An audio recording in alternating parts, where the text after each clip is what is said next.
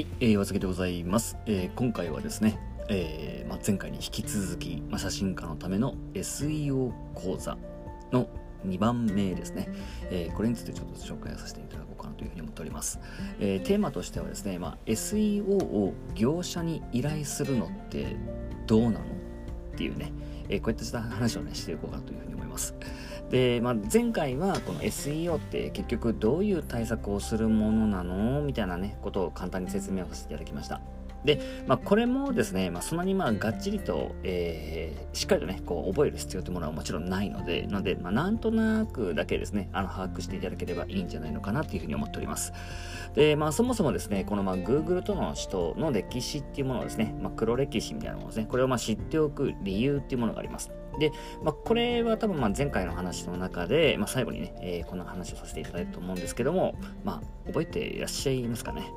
まあ、覚えてないと思います。で、まあ、復習がてらですね、ちょっと話をすると、えーまあ、この歴史の事実を知らないと、絶対安全だし順位が上がるなんていうこう無責任で根拠のない断言をしてしまう変な業者に高いお金を払ってしまったり危険な古い情報を実践してしまって逆に順位が下がるなんていうことも起きてしまうわけですね。でこれってまあすごく大事なことなんですよ。でこのまあ SEO の過去の歴史ですね。これをまあそんなの知って、まあ、なんか意味あんの？みたいな感じであるかもしれないんですけどあのこれ意味は一応あるんですね。で、まあ、これはですね、まあ、私がやっている、まあ、写真教室で、まあ、希望するね、あのクラントさんとかに、えー何年版、ね、えー例えばじゃあ2000何年版の、えー最新 SEO 対策みたいなね、こういった話をしてるんですけども、まあ、この流れはですね、まあ、できる限りきちんと説明をして、把握をしてもらうっていうところまでやってます。じゃあ、この、なぜこの、まあ、歴史っていうものが、まあ、大事なのかっていうとですね、これは SEO に絶対的な答えがないからなんですよね。で、この意識は、まあ、今後ね、あの、まあ、皆さんが、え SE をやっていくっていう上でものすごく大事な部分です。で、これはですね、まあ、そもそも正解がないので、あなたが予測をして、この場合は過去の歴史を考えれば、こっちの方が正解確率、ね、高いなっていうものを判断していくしかないからなんですね。なので、この歴史を知るっていうことがめちゃくちゃ大事なんです。で、このまあ SEO にはできるっていうね、えーこういったまあ、えー言い切ったりとか、えーそれは簡単だよみたいなことを言う人多分いると思うんですけど、まあこれもですね、まああなたも多分経験あるんじゃないかなと思うんですが、まあいろんなクライアントさんから話を聞いていくとですね、SEO 業者の営業がですね、こういったセリフを言うことがあるらしいんですよ。で、これがですね、えーいくつか紹介すると、うちの対策は完璧なので、絶対に上がります。だったりとか、うちは Google のシステムを完全に理解しているから、絶対に安全です。なんていうことを言ったりとかするんですよね。えーこれはですね、ありえないわけですよ。で、まあ、こういったまあ発言をする人ってものは、まあ、ほぼ間違いなく SEO の素人レベルか、あなたを騙そうとしているかのどっちかの可能性ってものが大きいってことですね。で、このまあ Google がそもそもやりたいことっていうものは何なのかっていうと、広告費を稼ぐことなんですよ。で、まあ、ここの部分はですね、もう来週のテストに出るぐらい、ものすごく大事なポイントなので、覚えておいてほしいんですけど、SEO っていうのは、こうやれば順位が上がりますよっていうことを、別にこれ Google 先生が教えてくれているわけではないんですね。ユーザーの役に立つサイトを作るための対策ということに関しては Google の SEO の責任者が情報発信をしたりとかまた質問に答えたりすることももちろんあります。ただ大部分は隠したいですしこれ絶対にバレちゃダメなんですね。これなんでかっていうと Google の収入源の大部分は広告費だからです。で、このまあ Google 広告はリスティング広告って呼ばれてるんですね。まあ Google 広告なわけです。なので、まあ参考までにですね、まあ Google はですね、まあ Web 広告会社っていうことが書かれているものがありますので、まあぜひですね、Google 広告、そしてニュースみたいな形でですね、Yahoo ニュース出てくると思いますので、なのでそれをね、あの見ていただければ、あ、Google って Web 広告の会社なんだなっていうのが多分分かってもらえるんじゃないかなと思います。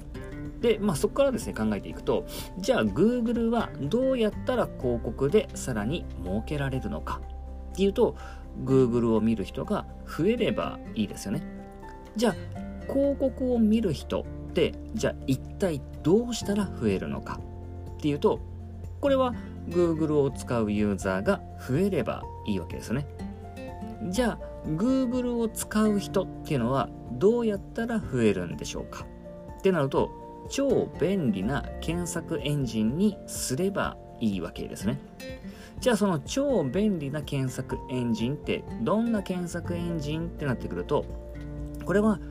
検索する人がそうそうこれが知りたかったんだよ。Google ってやっぱ超便利って思ってもらえるような検索結果を見せることができればいいわけですね。つまり Google のビジネスの最も大事な目標というか課題にしているものっていうものは検索結果の精度の高さっていうことです。まあ、結局、まあ、役に立つかどうかになってくるんですけどユーザーの役に立つサイトっていうものはですね上位に上げたいっていうふうに思ってますしまたユーザーの役に立たないサイトというのは上位にはしたくないわけですねつまり意図的に細工をして検索結果をコントロールされるなんていうものはもってのほかっていうわけですよなんでこのまあ検索結果を決めるプログラム要素のことをアルゴリズムって言ったりとかすると思うんですけど、これはまあ聞いたことがあるんじゃないかなと思います。アルゴリズムですね。で、このアルゴリズムに関しては、超極秘の情報なんですね。まあ、全部でま200個以上のまアルゴリズムっていうものがま順位でね、えー、それが、えー、いろいろなものがね、あって、えー、順位が決まるっても言われてるわけなんですけど、まあ、しかもこの中身っていうものは毎日何個も入れ替わって年に何度かめちゃくちゃ大きなアップデートっていうものがあるわけですね。これ確か多分3回とかだったと思います。で、まあ、このアルゴリズムを全部把握している人っていうのは Google 内の中にもいないよっても言われてるわけですよ。まあ、それはそうですよね。あの、流出したら終わっちゃいますからね。なんでまあ結局 SEO のノウハウっていうものはどうやってわかるのかっていうとじゃあこの世の中に出ている SEO のやり方っていうものはどうやって分かったのってなってくるわけですよ。でそれはですね、まあ、とにかく予測と検証をした結果なんですね。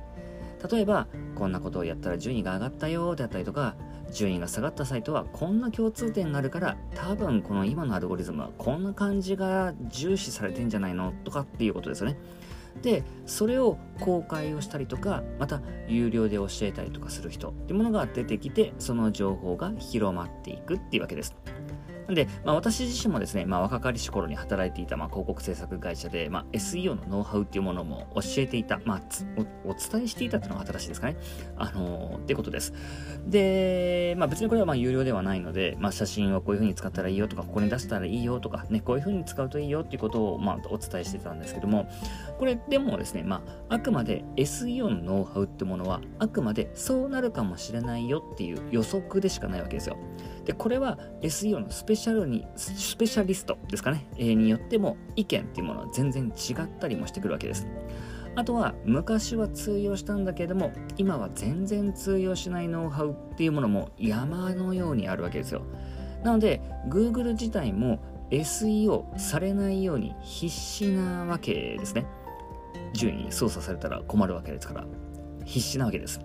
ね、そうするとあなんか今のアルゴリズム、ちょっと対策され始めてるな。ちょっとダメだな、これじゃあ。えー、対策されないようにもっと複雑で賢いアルゴリズムに変更だ、なんていうこと言ってですね。まあ、これをまあ世界中の超絶に頭のいい Google の社員さんたちがですね、SEO 対策者を叩き潰すためにもう何万人もの人員でやっているわけですよ。なんで、そんな内容を本当に完璧に攻略できているかっていうと、そんなこと思っていますかね？まあ、グールからしたらですね、まあ、なめんなって話なんですよね。なんで、まあ、結局、まあ、毎月数千万円ね、かけたとしても、まあ、よくわからないっていうのが答えだそうです。で、まあ、私のまあ古くからの友人ですね、まあ、SEO の専門家として長年研究している人がいるんですけど、そのまあ数十人ものスタッフとですね、まあ、毎月まあ数千万円もの費用を使って SEO をずっと研究しているんですよ。で、その友人でも、今の SEO ちょっとよくわかんないんだよねっていうこともあるんですよ。で、まあ、もちろんですね、まあ、これは本当に全く何にもわかんないっていうわけではないんですけど、あのそれだけまあ複雑なものになってきてますし、またコントロールするっていうこと自体が難しくなっているっていうものが今の現状です。ま、つまりこれはですね、もうこれだけやれば確実に絶対にサクッと順位上がりますよなんていう時代じゃないっていうことなんですね。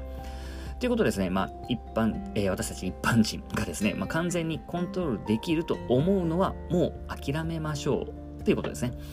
で、また、ただまあ、根の葉もないことになってしまいますので、まあ、SEO 業者よりも、えー、あなたの方が SEO に向いているかもこんな話をね、あの、させていただいて、えー、最後終わりにしようかなというふうに思うんですけど、じゃあこの SEO のことをよく知らない私たちは、なおさら SEO は無理って、やっぱまあ、夢も希望もね、ないように思ってしまうかもしれないんですが、でもこれ、安心してくださいっていうことですね。これはまあ逆なんですよ。今のこの状況っていうものは確かに SEO 業者には厳しいけれども実はあなたには有利だよっていう話なんです。で、その理由は先ほど言ったようにですね、まあ、今の Google が検索する人が、そうそう、これ知りたかったんだよ。Google って超便利って思ってもらえるような検索結果を見せればいいわけですね。こういった状態をかなり高い精度で作り出せるようになってきてる。わかるようになってきてるわけですね。つまり私たちがやるべきことっていうものは一つなんですよ。検索する人が欲しい情報をちゃんと丁寧に提供していくということです。これはもうテクニックに頼るんではなくて丁寧に教えていくってことです。提供していくってことですね。なので、あなたのビジネスをやっているってことは、その道のプロなわけですね。で、その道のプロの、えー、代打としてですね、SEO 業者ができるかって言ったらできないわけですよ。SEO 業者に関しては、まあ、我々のようなカメラの知識ももちろんありませんし、光の調節なんていうのももちろん分かりませんし、どのような、えー、私たちの、まあ、お客さんがどういうお客さんたちを抱えているのか、これも分からないわけですよ。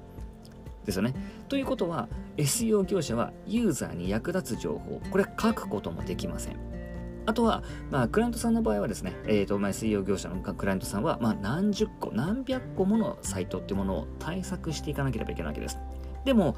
あなたは違うはずですよね。あなたはそのジャンルのプロなので、ユーザーに役立つ内容ももちろん作れますし、もちろん書けますし、話せますし、また自分のサイト一つに集中すればいいわけですね。だから SEO が難しかったっても世間は言ってますけれども、実は人によってはいい時代がやってきたっていうことですね。なので、このユーザーに求められているものっていうものをちゃんと提供した人が正当に評価されるので、でもこれ逆に言えばですね、それができないなら SEO はかなり厳しいよってことなんです。なので、このまあ SEO ですね、えー、まあ、開ける、諦めるですかね、諦めるっていうものも、まあ、こういったま手もあるよってことですね。まあ、なので、まあ、身も蓋もないことをちょっと言ってしまうわけなんですけど、リアルな話ですね、ちゃんとした内容の濃い記事を書くのが無理だったりとか、あんまりそういうの興味ないんだよねっていう場合には、基本的にはこの SEO 以外の手段を選んでいただいた方が早いっていう場合もあります。で、このまあテクニックだけじゃやっぱりまあ厳しいですし、とにかく今は焦らずに真面目に手間と労力をかけてやった人が評価されるっていう、こういったルールになってるわけなんで、そしてまあ今後ももっともっとそういった形のルールになっていくと思います。なので、めちゃくちゃつまんない結論になってしまってね、あの申し訳ないところでもあるんですけど、これが真実だし、ある意味いい時代だと思うんですよね。なので、これ別にですね、まあ、SEO を開けれるっていうのは別にこれ悪いことでもないわけです。もちろんこれは人にはですね、得意、不得意、もちろんありますし、また好き嫌い、もこれもあるわけです。なので、順位に上がるまで、これもかなり時間ももちろんかかりますし、またそのリソースですね、えー、ご自身でかけていただいた、えー、まあ、労力、時間、お金をですね、他のところにかけて、他のところに集中させて集客をするっていうものも、これも立派な戦略の一つですよね。ということですね、まあ最後はね、なんかこう SEO をやらないっていう方向にちょっと話になってきてしまったわけなんですけど、まあ一応これがですね、まあ私たちが2022年以降にこうやっていく SEO のベースの考え方になってくるわけですね。なのでまあぜひですね、えー、こんなの参考にしていただきながら、ぜひね、あのご自身の SEO 対策をしていただければいいのかなっていうふうに思います。ということで、今回はこの辺りで終了します。ではまた。